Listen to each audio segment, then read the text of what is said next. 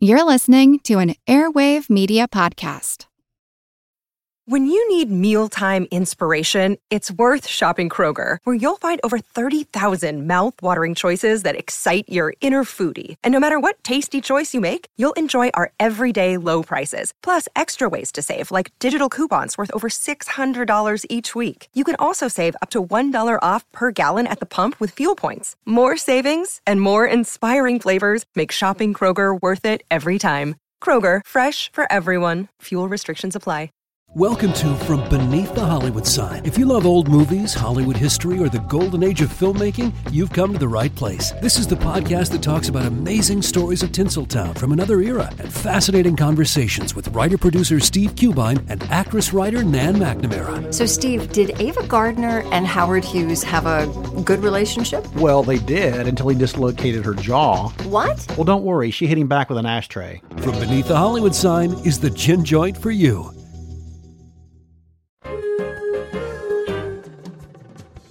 Welcome to our couch. Take a seat. It's time for therapy. Movie therapy.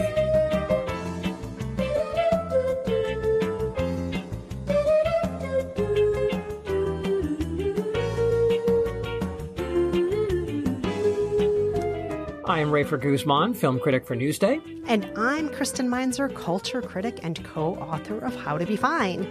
In each episode of Movie Therapy, Rafer, you and I offer up, well, questionable advice and movie and TV recommendations that we strongly believe in for whatever ails you. That's right. And please remember, we are not real therapists, but we are real film critics.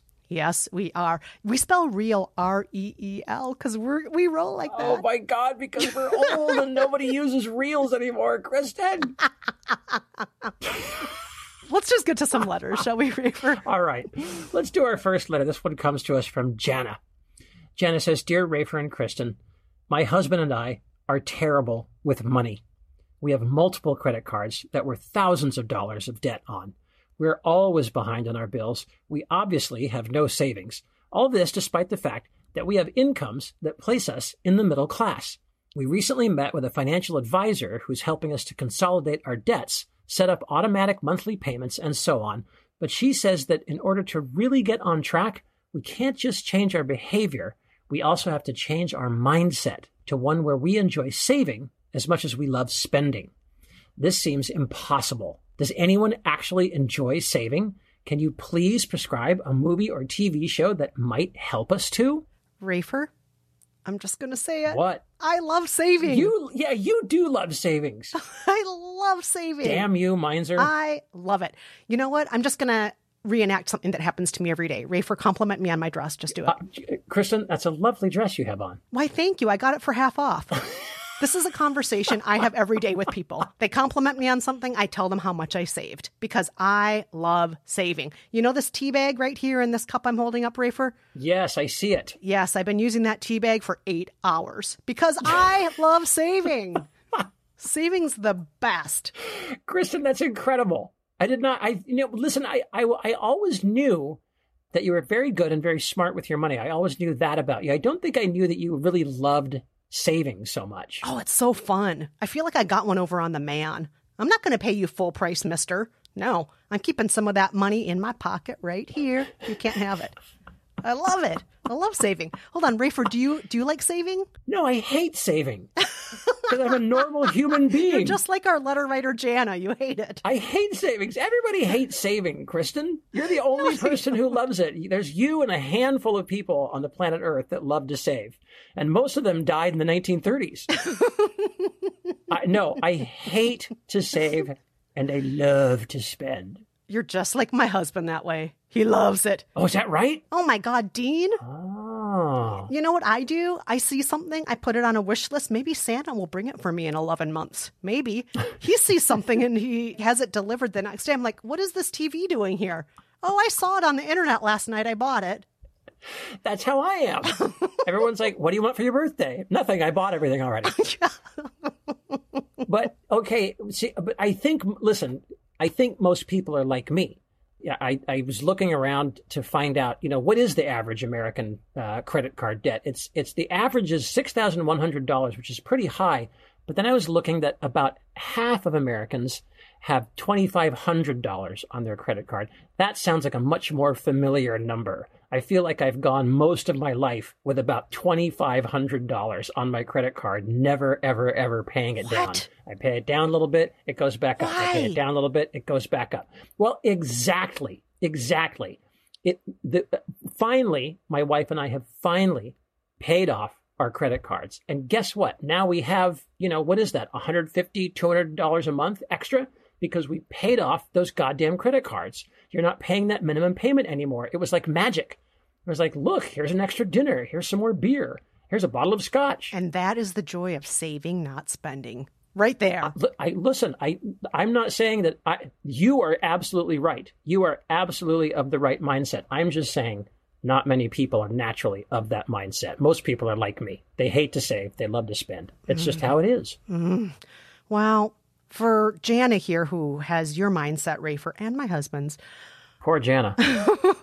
I know. what are, what are we going to recommend to help her shift that mindset to, you know, to see saving as not so bad? Maybe, maybe spending is stupid. Can, can we recommend movies that help her realize that? I think we can, and I'm going to recommend a movie that actually you and I we had a little mix up in our communication. You and I both chose this movie, and then then we then we discussed. It was sort of my fault. Then we discussed, and you decided that you would pick a different one. But we really both chose this movie. And we both love this movie. well, it's just that's because it's just jaw dropping. Uh, Kristen and I both chose Queen of Versailles, the documentary from 2012 by uh, Lauren Greenfield.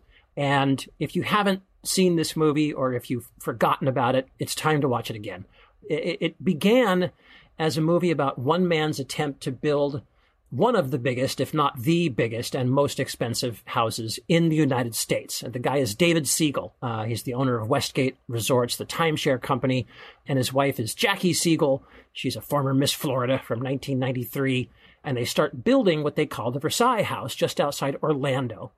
And it's one of the it's just one of the most hideous things you've ever seen in your life. It's just it's just full of the just the biggest, gaudiest, tackiest crap you could possibly imagine. Just you know, ghastly sculptures and and, and suits of armor and fake art and just stuff that you would stuff that you would never in a million years want in your house. You would never want to live with this stuff. And then, of course, in 2008, the recession hits, and just like that, the Siegels run out of money. All of a sudden, these phenomenally wealthy people have to stop construction on the house. They let the servants go. The house just sits there, half built. Their lapdogs running around, crapping all over the floor. And Jackie Siegel finds herself doing her Christmas shopping at Walmart, just like the rest of us. Here's a clip. In Las Vegas, we looked out our window and we kind of copied the top three floors of the Paris Hotel. Probably should have used smaller envelopes because it turned out to be the largest home in America. We never sought out to build the biggest house in America. It's just, it- it's like kind of happened. This is so beautiful. This is our grand ballroom. We have the grand staircase on each end. Mm-hmm. It's a palace. Can you imagine like the dances and the parties? I said, Well, I'd like to have a bowling alley. And then he says, I want a health spa. And then I said, We need maids' quarters. I forgot how many kitchens 10 kitchens. We have a sushi bar. Two tennis courts, one will be a stadium court, full size baseball field, which will double as the parking lot uh, when we have parties. But this is our ice skating slash roller rink. The children have their own wing. They have their playroom with a stage where they can perform and do their little whatever they do. Rafer, there's a reason why both you and I chose this movie because it is perfect for Jana. Oh, it is. In my opinion, it does not show spending as a fun thing. It shows spending as this thing that, like, that's where madness lies. Yeah. This is folly. Why Yeah. would you spend all this money? Yeah. Spending money is not fun in this movie. It's bad. No, I, t- I completely agree. Uh, I, I honestly, honestly, I don't think I have ever seen a better movie about America's concept of wealth. It's this this movie is better than The Great Gatsby. This movie is better than Wall Street. It is better than Citizen Kane. It is just it is Better than Citizen Kane. on that front. on that front. Uh, maybe not the filmmaking, but you know what I'm saying? If you're just talking about a movie about sort of a, a, America's relationship to money, this is the movie. You know, and it just.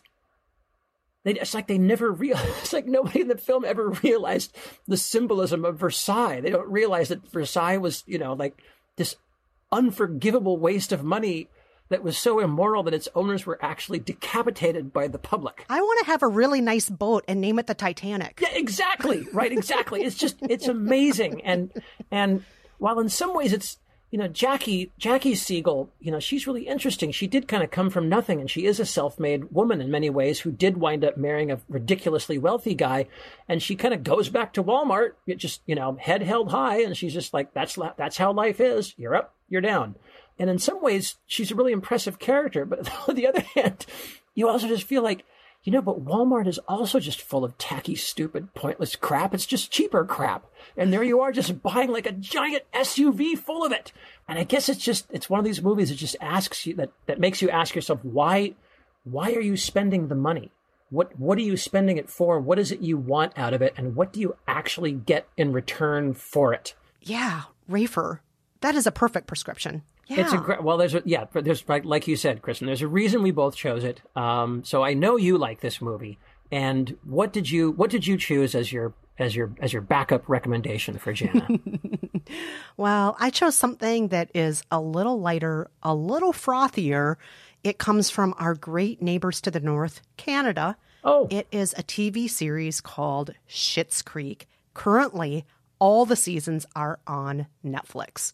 Uh, Rafer, I can't remember. Do you watch Schitt's Creek? I do not watch Schitt's Creek. I'm I'm almost completely in the dark. I'm one of the few people that does not watch Schitt's Creek. Even even I know it won. You know, every Emmy there was to be won. Um, and I know I should watch it. And I love Eugene Levy. And he has never looked better. I don't know what happened to me on this show, but I was watching it and I'm like, I, I would take that home. I don't know what's going on. He looks so good on this show. You tap that, as they used to say on Lost. Oh, yes. Yes. Absolutely. Absolutely. now, for those who are not familiar with the show, Schitt's Creek follows the trials and tribulations of the wildly wealthy, or I should say, formerly wildly wealthy Rose family. They are people living the high life. They just, you know, they do things like fly on private jets everywhere. they buy Greek islands. All their outfits they only wear once, and all the outfits cost $50,000 a piece. They're those kinds of people. They're so rich, but they are forced to see the value of money when things go belly up and they have to relocate to a town that they bought just as a joke called Schitt's Creek. They bought this town because they saw the name and they're like, isn't that hilarious? Well, it turns out when things go bad, Schitt's Creek is the only place they have left to go. They set up home in the local motel there, and the mom and dad, they have to stay in one hotel room. The adult children who are in their 30s have to stay in the other. this is their new life. Here's a clip. Well, where are you going? Stavros is flying in to get me. I told you that. What do you mean Stavros is coming? What do you mean? When? When is he doing that? Like, whenever stupid Mary Kate stops hogging his plane. Well, where are we going? Okay, at present, he's just coming for me, but then I figured that we would just come back and grab you guys at some point. What kind of sociopath abandons her family in some vomit soaked dump to gallivant around the world with her dumb shipping heir loser boyfriend she's known for three months? Um, David, it will be four months next month. Oh my god. And he just told me that he could potentially see himself considering saying I love you at some point, sometime soon. So. That's the stupidest thing I've ever heard. I'm telling mom. So, what we come to see with the Rose family is that in the past, their lives centered around spending money. And then, when the spending went away, all these other things opened up to them. All these other things that are so much more fulfilling than I'm buying something new, I'm wearing something new, I'm driving something new. It then got around to what is good in me? What is good in you? How can we love each other more? How can we be better to each other? And I think that is a beautiful message in the show. And I will also say this many of the episodes, as wacky as they are, make me cry. No kidding. I'm not kidding. I'm not kidding. They make me cry. Well, that's very interesting. Um, you know, and I, I'd heard from people that um, the, that the series could be a little bit of a tough go at first. It was, I guess, I guess I'd heard from a lot of people that it was a bit of an acquired taste. I did not love this show immediately. Season one, I stopped and started maybe seven times before I finally fell in love with the show. Chris Elliott can be a he's a bit much to deal with. Sometimes he's on screen way too much. Yeah. But Eugene Levy, Dan Levy, Annie Murphy, and Catherine O'Hara are so good on this show. I love it. So let's recap. Kristen chose Schitt's Creek, and we really both chose The Queen of Versailles from 2012. All right. We're going to take a quick break, but before we do, a huge thanks to everyone who continues to rate us five stars in Apple Podcasts and write fantastic reviews. For example, this one is from Not Emily in California. She gave us five stars and wrote, I can't fully explain what a thrill I get every Friday morning when I take the dog for a walk and hear, Welcome to our couch. Take a seat. Reefer and Kristen have truly helped me endure these COVID times with their movie and TV recommendations that span from TCM classics to current Netflix series. Their optimistic advice and kindness toward their listeners never fails to send me off on a cloud of good feelings and excitement as I look forward to watching their recommendations.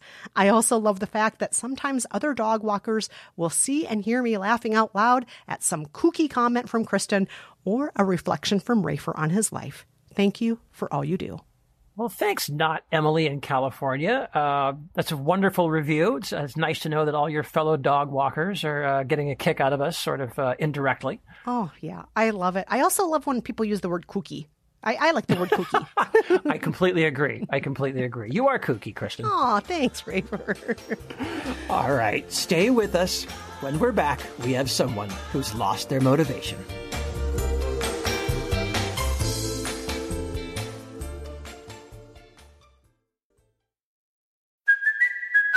Kaley Cuoco for Priceline. Ready to go to your happy place for a happy price? Well, why didn't you say so? Just download the Priceline app right now and save up to 60% on hotels. So, whether it's Cousin Kevin's Kazoo concert in Kansas City, go Kevin, or Becky's Bachelorette Bash in Bermuda, you never have to miss a trip ever again. So, download the Priceline app today. Your savings are waiting.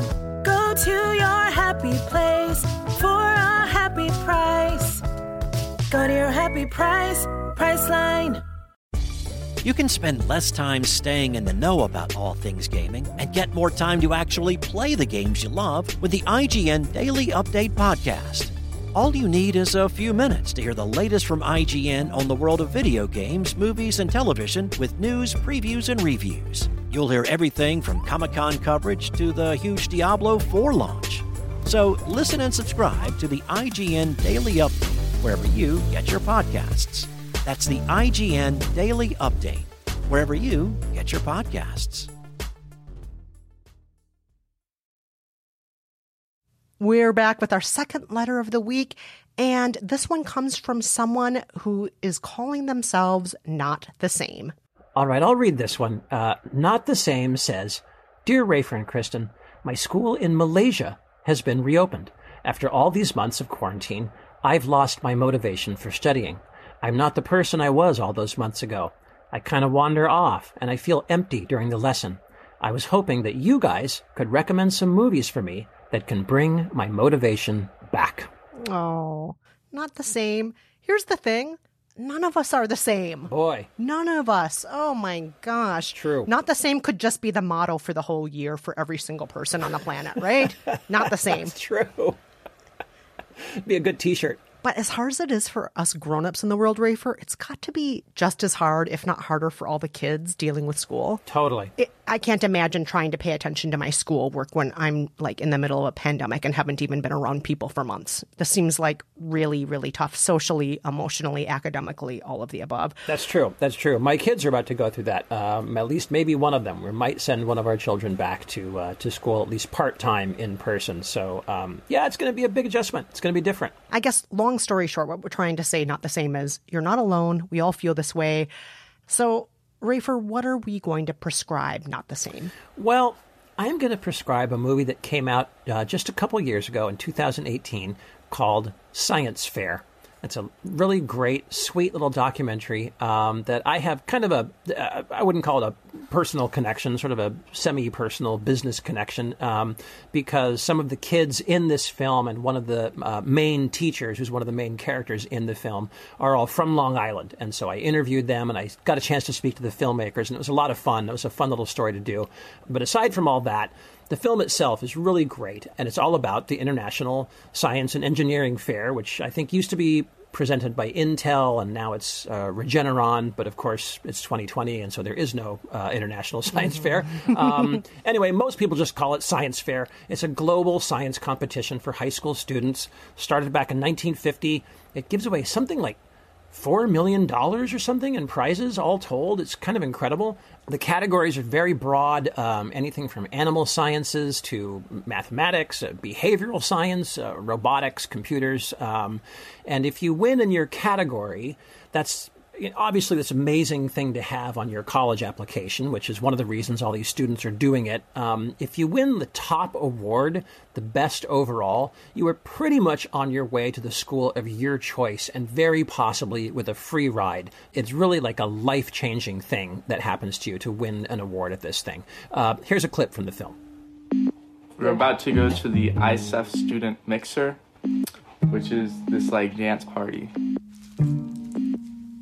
It's very weird to see all the people that made it to the International Science Fair put into one room and they're all, you know, they're acting like idiots. Are you excited about the dance? No. Okay. I've actually never been to a school dance, not in middle school or high school, and I'm kind of glad I haven't because I've heard there's a lot of like drama and whatnot that goes down there, so kind of glad I'm out of that scene, but You're only there for a week and then and then, you know, the supposed love of your life that you just met at the science fair dance flies back to like Botswana or wherever.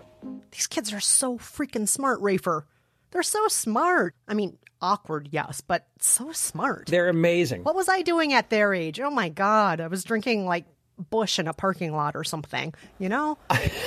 Rolling Rock. I know. I know.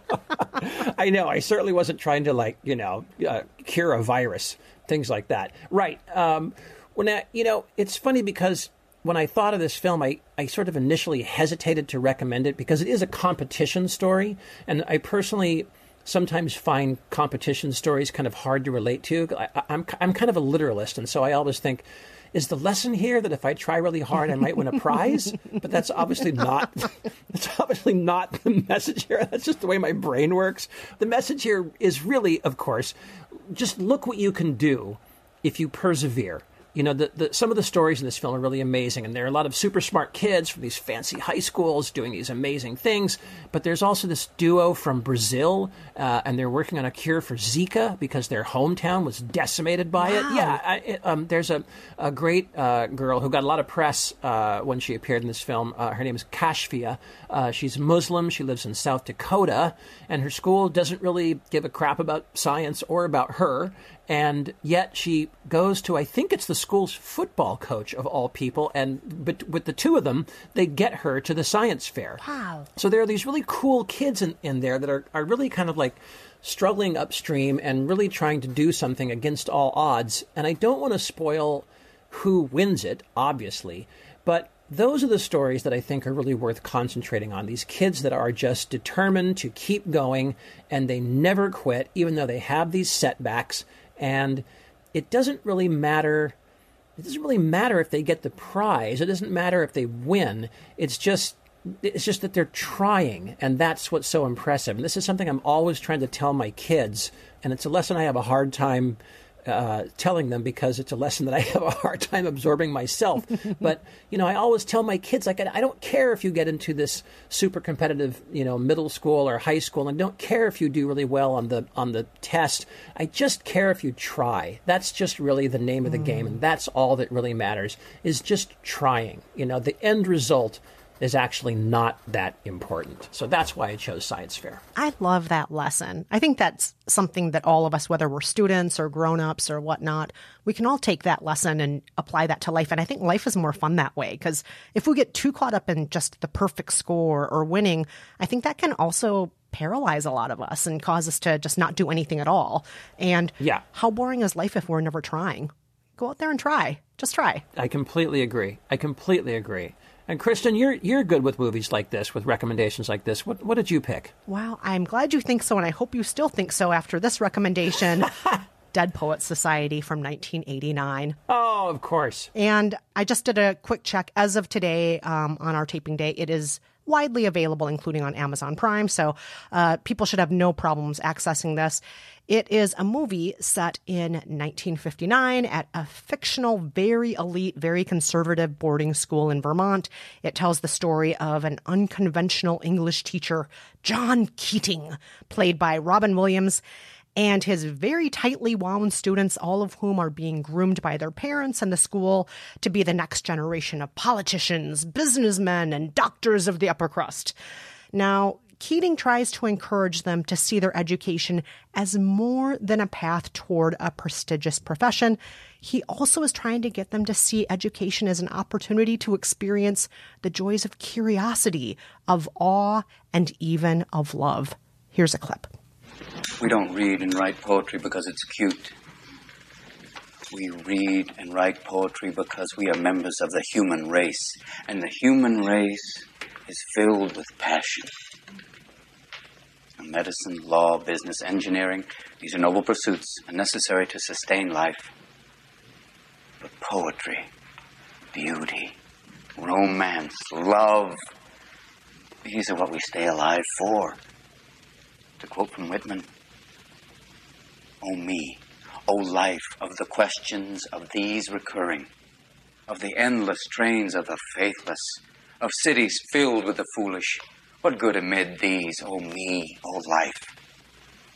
Answer that you are here, that life exists and identity, that the powerful play goes on and you may contribute a verse. What will your verse be? This is a really good movie. I, I've I've been thinking about showing my kids this movie, but um, you know, it's a little, it might be a little heavy for a young for young kids. A lot of a lot of stuff going on, a lot of teen drama, and it's not and it's not just lightweight teen drama. It's pretty, it's real stuff. Yeah, especially in the last 15 minutes of it. Right. So I'm just going to warn our letter writer here, not the same. The last 15 minutes is not the point of it. that's a good that's a good warning. That's a good disclaimer. I, I, I'm not going to tell you what happens in the last 15 minutes, but that's not the point of it. The point that is being made in the film and that I'm making right now to you is maybe to focus less on the importance of the academics, the future career path, the grades, and to focus more on curiosity, on awe, on the things that make your heart sing. Sure. What makes your ears perk up when it's being talked about in class? What are you reading that makes you think, oh, I need to, I, I need to learn more about that? Focus on those moments of magic because that's why you're there. I know your teachers might be telling you something differently, that you got to get 100 on this, you got to try your best on this, your whole future is going to be ruined if you don't succeed here. That's not really true. Just please, your life will be better if you focus more on the joys of curiosity and the joys of discovery and the joys of learning and the joys of not knowing the answer and discovering the answer. All of those things are beautiful and they make life wonderful. I think those are all excellent points. so once again, our recommendations are from Kristen, Dead Poet Society, and from me, Science Fair.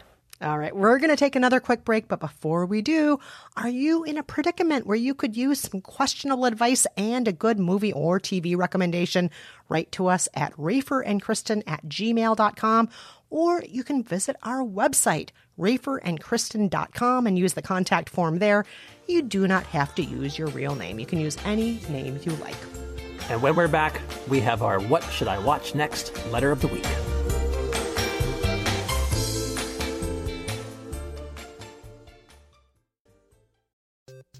Hey, Matt.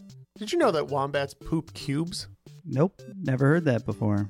Did you know the unicorn is the national animal of Scotland, Ken? I didn't know, nor do I care. Neil, did you know that Liechtenstein is the only doubly landlocked country in Europe? Jeff, isn't that an American pop artist? Well, actually, it's both. If you want to learn things like that and more, join us each week on Triviality, a pub trivia style game show podcast where a lack of seriousness meets a little bit of knowledge. Listen in each week to answer general knowledge trivia alongside exciting guests from around the world. And we're here too. Join us every Tuesday for new hour long episodes of Triviality, plus tons of extra theme content on everything from The Office and Lord of the Rings to science and geography. And sometimes we even do sports. Find us on all your preferred podcast apps and take part in the fun of playing bar trivia without the need to wear pants. Real mature, Jeff. Forget it, Neil. It's Triviality. We're back, and it's time for this week's What Should I Watch Next letter. Rafer, take it away. All right, this one comes from Ilana. Ilana says, Dear Rafer and Kristen, I recently devoured Emily in Paris, starring Lily Collins and created by Darren Star of Sex and the City fame. I'll be the first to admit it was mindless, escapist fare, but I loved it. I loved the costumes that were clearly out of the protagonist's budget. I loved her apartment with its hot downstairs neighbor and perfect picture window views of all of Paris. I loved how everything went her way from professional success to finding the coolest friends. It was the fantasy that I suppose a lot of us wish we could live right now, especially those of us who, like Emily, are single 30 something educated women who long to travel. I'd love to watch another escapist fantasy that checks all these same boxes. What should I watch next? All right, Rafer, I'm guessing you haven't seen Emily in Paris. No, I've only I've only read the damning, damning reviews of that. It is so stupid, and it's. I watched it all in maybe one night. I don't know what's wrong with me. I like Lily Collins. Yeah, Lily Collins is beautiful. She's charming. She's delightful. But yeah, I don't know what's wrong with all of us who devoured this. Everybody I know who has watched this show the whole time has said, This is the stupidest thing I've ever watched. Yes, I am still watching Netflix. Play next episode. well, it really, I mean, the critics have really just come out, you know, like, like a, like a wolf pack after it. I, I you know, I think, I really think that, uh, Darren Star, uh, really uh, kind of erased like just years of goodwill with the second Sex and the City movie. Mm. I feel like that movie just, just blew the entire series away, just erased it from our memories and left us with this hideous taste in our mouth. And I feel like people just sort of haven't quite forgiven him since then. Yeah, that second movie. Ooh, Ooh. so oh bad. boy, that was Ooh, it was bad. It was like one of the worst movies I've ever seen. It was terrible. Yeah, that really was bad. Yeah. Uh, well, but anyway, he's you know he's back, and here we are talking about him again because Emily Paris is some kind of a hit. It is. yeah, it's some kind of a backhanded hit. Yes. Uh, and uh, so, Kristen, you've seen it. I haven't. What do you recommend to our listener, to Ilana? All right, Ilana, this may or may not check all of your boxes, but it is, in my opinion, the thing that first planted the seeds for us to have shows like Emily in Paris. I am referring to a TV show called That Girl, which aired from 1966 to 1971. It is currently on Amazon Prime and Tubi. It is the original I'm a 30 something girl in the city. I'm single. I dress well. I'm having a great time sort of show. Totally. And Rafer, you and I both know this show. Of course. It stars Marlo Thomas as a single gal in New York City. Her name is Anne Marie. She's an aspiring but only sporadically employed actress who moves from her small town to try to make it big in the city. She has to take a number of offbeat temp jobs to support herself in between her various auditions and bit parts. And when she's not working, she's having fun with her friends and her neighbors, one of whom is played by the legendary Ruth Buzzi. Yes. And of course, she has a romantic life as well with her boyfriend Donald, who works in the newspaper biz. Here's a clip. Oh, perfect. Perfect. Isn't she perfect, Ernie? Nice, yes. Thanks. What do you have? We want you. There's a doorman outside, six foot five. All I gotta do is whistle. Wait a minute. How would you like to be an actress? An actress. I am an actress. You're an actress? Well, even an actress has to earn a living. Is this for a play? No, it's a kind of film. A film? You mean a movie film? No, it's not a movie. It's a commercial. Commercial? That's terrific. Well, I mean, millions of people watch commercials. I could be discovered from a commercial. Sure, it happens all the time. Now, what do you say? You want to do it? Do I? Oh, where do I go and when? Right here, tonight at 7. Tonight. Ooh, that doesn't give me much time to learn my lines. For your part, you've got enough time. See you at 7. Oh, wait a minute. What about my script? You don't need one. Well, what do I do? All you got to do is scream. I scream great. Now, here's why I'm recommending it. It checks a lot of your boxes. Not all of them, but a lot of them. For example, Marlo Thomas was roughly the same age as Lily Collins when she made the show. She started, I think, at age 29 on the show, and the show ended when she was in her mid 30s. Her wardrobe is so good. and unbelievable. Just like Emily in Paris, you're like, how is she affording Yep. these clothes? Oh, and her and her hair. How is she getting this hair done all the time? How does she look like this? She's probably making four. Well, I was going to say four dollars an hour, but back then it was probably less than four dollars an hour. Yeah, yeah, right. She- It's like, how is she dressing like this? Every single outfit she wears, you want to stop, pause, take a picture, copy that outfit. Everything she wears is perfection. And I'm also going to add that the writing is very good. The show was developed by writers from the Dick Van Dyke Show, which, if you're not familiar with that, some of the best, snappiest writing in all of TV history. Sure. And I'll add that, like Emily in Paris, she's single. By the end of the series, spoiler alert, she is still single. She's still not married at the end of it. That's because Ah. Marlo Thomas insisted on that. She said she did not want a show where the girl's goal was to get married. That's interesting. There are lots of ways for young women to have happy endings, and you do not need to be married for that happy ending to be there. So I, I think it's, you know, it's similar. It's not exactly the same as Emily in Paris. You don't have Paris, but you do have New York City back in the swinging 60s. So Oh, boy. that's pretty cool. Oh, that's great. You know, uh, uh, a couple of things that that uh, I'm thinking about right now. One is this movie, uh, excuse me, this series reminded me a little bit of Bewitched, only because the lead um, actress was like so charismatic and and sort of ebullient and sexy and great, and the guy she was with was just such a drip. Oh, Donald Don- was right, so Donald- forgettable. God, uh, the only thing I can remember about him really is sort of this vague outline of his face and kind of a wide tie. Yeah. that's like that's like the only thing I remember about that guy. Yeah. Um, Likewise. and also, uh, I don't know uh, Ruth Buzzi. I, I think she's something like eighty-four or eighty-five. Did you know that she's just totally alive and well and just cracking jokes constantly on Twitter? Oh my gosh. I need to follow she's her. She's just like oh my god she's hilarious she's she's cranking them out like um like like don rickles and ronnie dangerfield and joan rivers all wrapped up in one and just just one after the other one after the other bang bang bang it's hilarious Wow. um yeah so there you go ruth buzzi who knew I'm going to follow her. And I am going to ask you, Rafer, what are you prescribing to our listener Alana here? What are you what are you going to prescribe to Alana? Well, I think I've got a decent choice here. It's also not going to tick off all these boxes um, uh, that Ilana wanted. Uh, in the first place, it's about a guy. So I'm kind of sorry about that. But so many women's travel movies, you know, have kind of, they're sort of, we've seen, most people have seen them, I think. Most people have seen Eat, Pray, Love. Most people have seen these kind of travelogue films. So it's a little tough. But the movie I'm going to recommend is from 2011. It's Midnight in Paris, starring Owen Wilson. It's uh, the Woody Allen movie.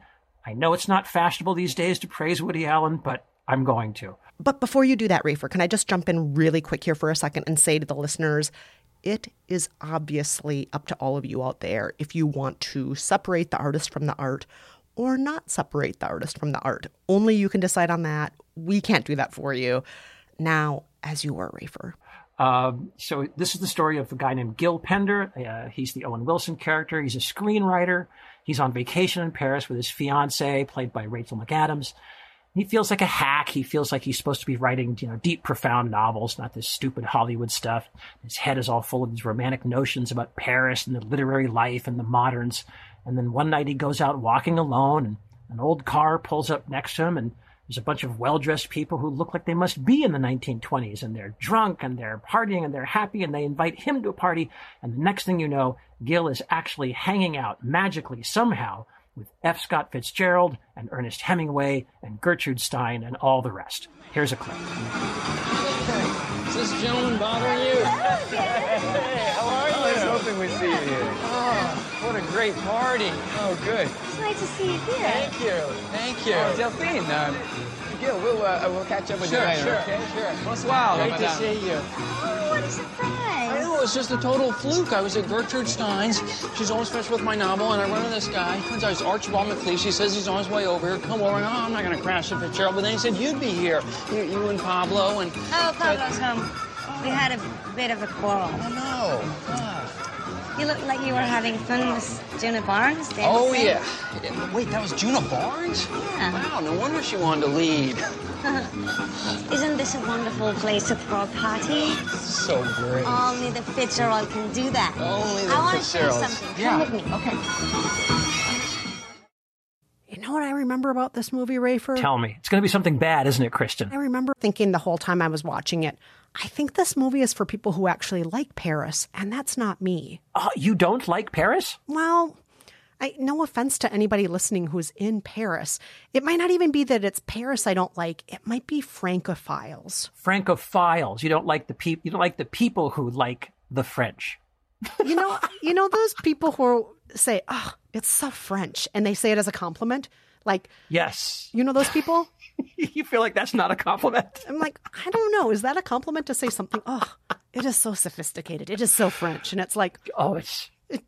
I, I'm so sorry. I feel like I we've just lost all of our listeners because I just No, I listen, just said I I, don't think like this is- I think this is I think this is awesome. I know I know the kind of person you're talking about. And to be honest, I think that's one of the reason I like that's one of the reasons I like this movie. Um, I think I think this is the kind of thing that Woody Allen is very good at. I think he's very good at dashing off these quick sketches, these really quick sketches of people um, at- that are instantly recognizable. You know, and you know this guy. You know who Gil is. You know he's a he's he's a little dreamy. He's pretentious. He's he's kind of full of crap. He's exactly what I'm talking about. He's exactly what you're talking about. He's not a terrible person, but you know, he's exactly the kind of guy you're talking about. And you and Woody Allen knows he's ridiculous, and we know he's ridiculous, but we also kind of feel for him because he's kind of trapped in this almost marriage that clearly isn't going anywhere. It's not the right woman, and then suddenly he's in this kind of mystical uh, weird situation where he's got this opportunity to either sort of stay in the past and live out this romantic fantasy or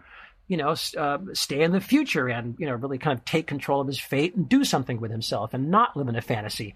I think it's all pretty interesting. And, you know, obviously one reason I chose it is because it's really beautiful. It's a lovely film. It all takes place in Paris. Um, and it's, it's filmed in this really lovely way. Um, you soak up Paris and I always think, especially in a place like Paris, one thing you are soaking up is the history. That is one of the things that you love about it. You do kind of imagine yourself or imagine the history around you, and this movie brings it to life. Uh, and it feels great to me. And it's just a really charming, fun, funny fantasy. Um, uh, I should mention Marion Cotillard is great in this as Oh, she is. Adriana, the exotic love interest uh, that Gil falls in love with.